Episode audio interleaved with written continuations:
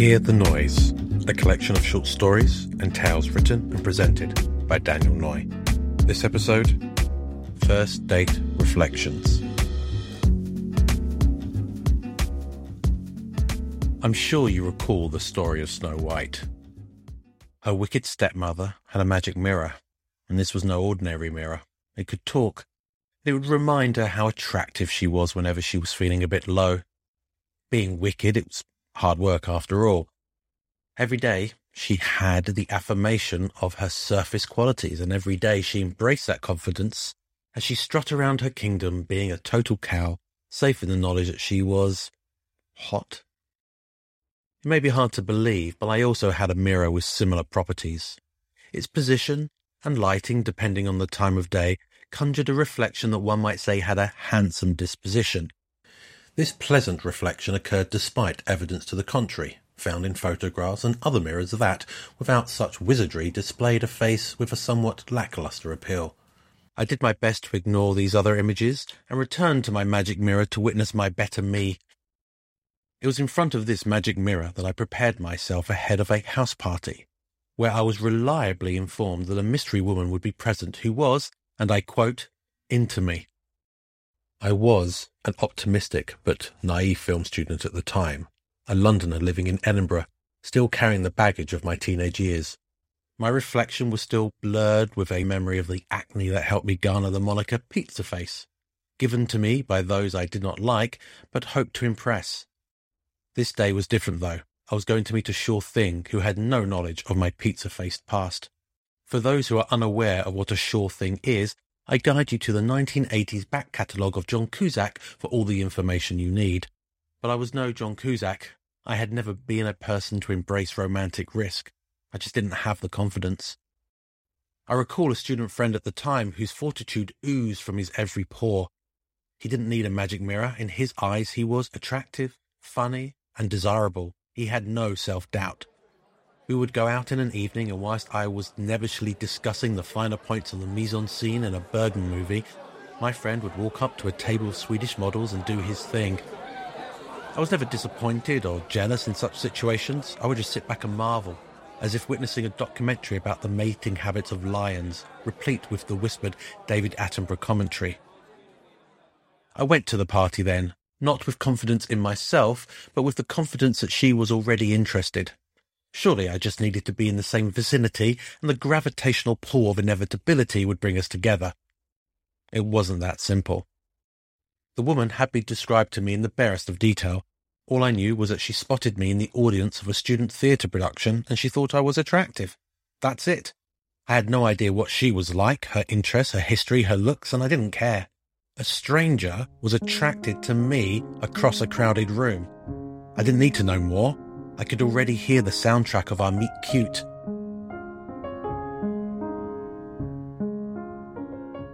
A fact that was unbeknownst to me at the time was that she had only seen the back of my head in that audience. Had I known this, the side of me that demanded a magic mirror would have seen the risk and been a no-show to the party. What kind of nutcase wants to date a man based on the back of his head? I arrived at the party. I could feel I was standing straighter. After all, I was Romeo with the power to attract people across a room. In total ignorance, I began to mingle. The crammed student flat was replete with music, dancing, talking, drinking, and smoking of substances both legal and dubious in nature. I knew just three people in attendance, but where was the one amongst this throng? Thankfully, my informant, my man on the inside, saw my searching expression and pointed out the interested party. She was engaged in delightful conversation at the other end of the room. I adjusted my position to get a good view. To my amazement, I recognized her. Where had I seen her before? In a dream, perhaps? No, not in a dream, but outside a nightclub.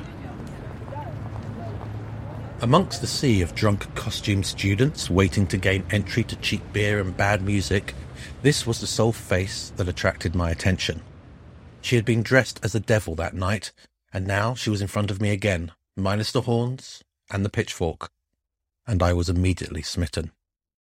She had short black hair, blue eyes, and a sense of mystery, a combination of Claudette Colbert and Janine Turner, the star of the TV show Northern Exposure, who'd been my most recent celebrity crush. I was immediately intimidated by the situation, and my newly gained height quickly disappeared. Suddenly there was more at stake. Though I went in expecting a sure thing, the honest truth was I was already primed for failure. And now I really wanted this to work out. But that would involve having to speak to her, an obstacle I had not prepared myself adequately for. I took a long, deep breath, which involved me nearly choking on the carcinogenic fumes that engulfed the room. And then I walked across and did what only a true romantic hero would. I just stood near her, vaguely.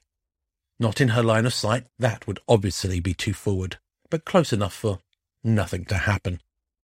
I was merely hoping that by proximity I would be pulled into whatever conversation was happening, but my gravitational plan was not working. No wonder I failed science at school. For a brief moment there was a pause in her conversation. This could be my opportunity for action. I ran through a range of possible opening gambits, if I had learned nothing else from watching the TV show Friends, I knew there were a million and one ways to say hello. Before I realized what was happening, she had glided across the room to speak with another friend. I needed a new approach, but I didn't have one. In the face of not having a single move in my arsenal, I did the same again, moving across the room, shyly drinking nearby, hoping to catch her eye. There was a brief glance, a slight side eye flicker. I had no idea if she had noticed me, recognized me, or was just trying to remove a floater from her eyeball. I was paralyzed. I needed her to make the first move if I was to believe she was actually interested. I continued to follow her around the party, hoping that she'd get the hint and talk to me. Once we had gone a full circle around the room, one of the three people I knew, without knowledge of this strange party stakeout, simply introduced us. I have no recollection of what I said.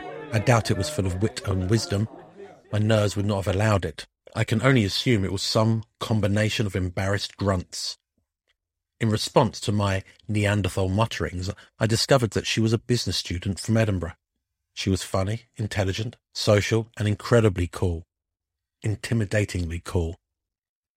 I was desperate to impress, aiming for that delicate balance of looking like I belonged whilst also seeming above it all.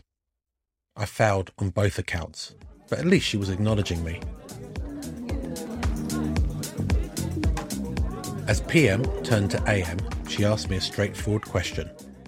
Do you want to go for a walk? I'd seen enough movies to know this question could mean something more than a gentle stroll, but as we gathered our coats, I was still unsure. How should I play this? Was she actually into me?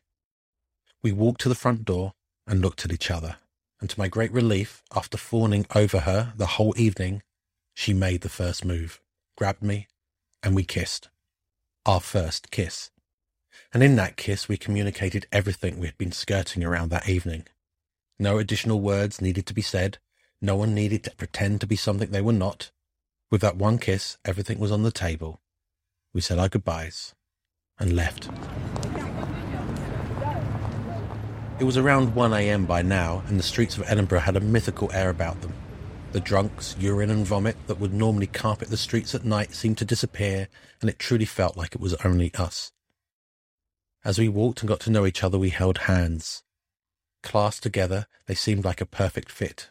It was if they were meant to be together.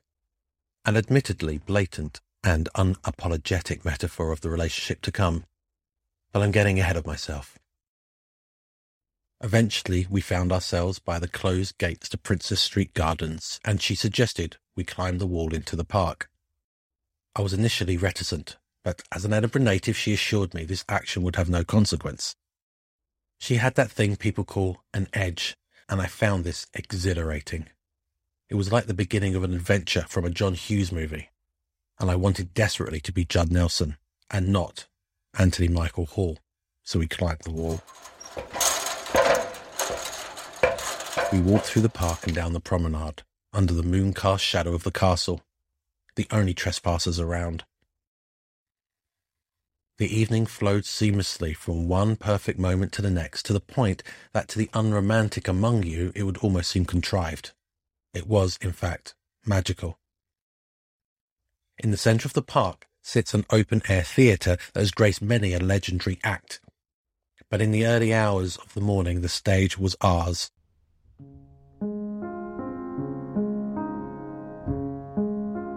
We sat on the edge, looking up at the lights of the street and the stars above us. And I recall I said something that was either hilarious or profound. The words don't really matter anymore.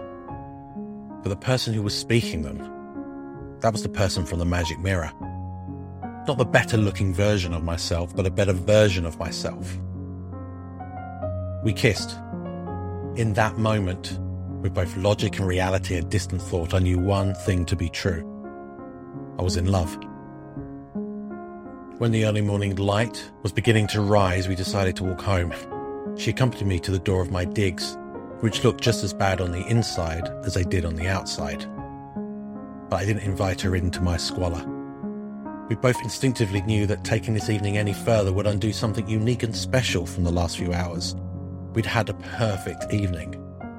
And with the morning sounds of the city increasing in volume, we simply kissed goodnight. A parting question of see you tomorrow would end up being our first proper date, and that mystery woman is now my wife. She may have a very different recollection of the events of that night, but what is true is that somehow she became my magic mirror, reflecting the me I am now and what I still hope to be. And though I may not have eyes in the back of my head, I hope she occasionally glances at it thinner, greyer, and she sees the same scalp that she found so follically appealing all those years ago.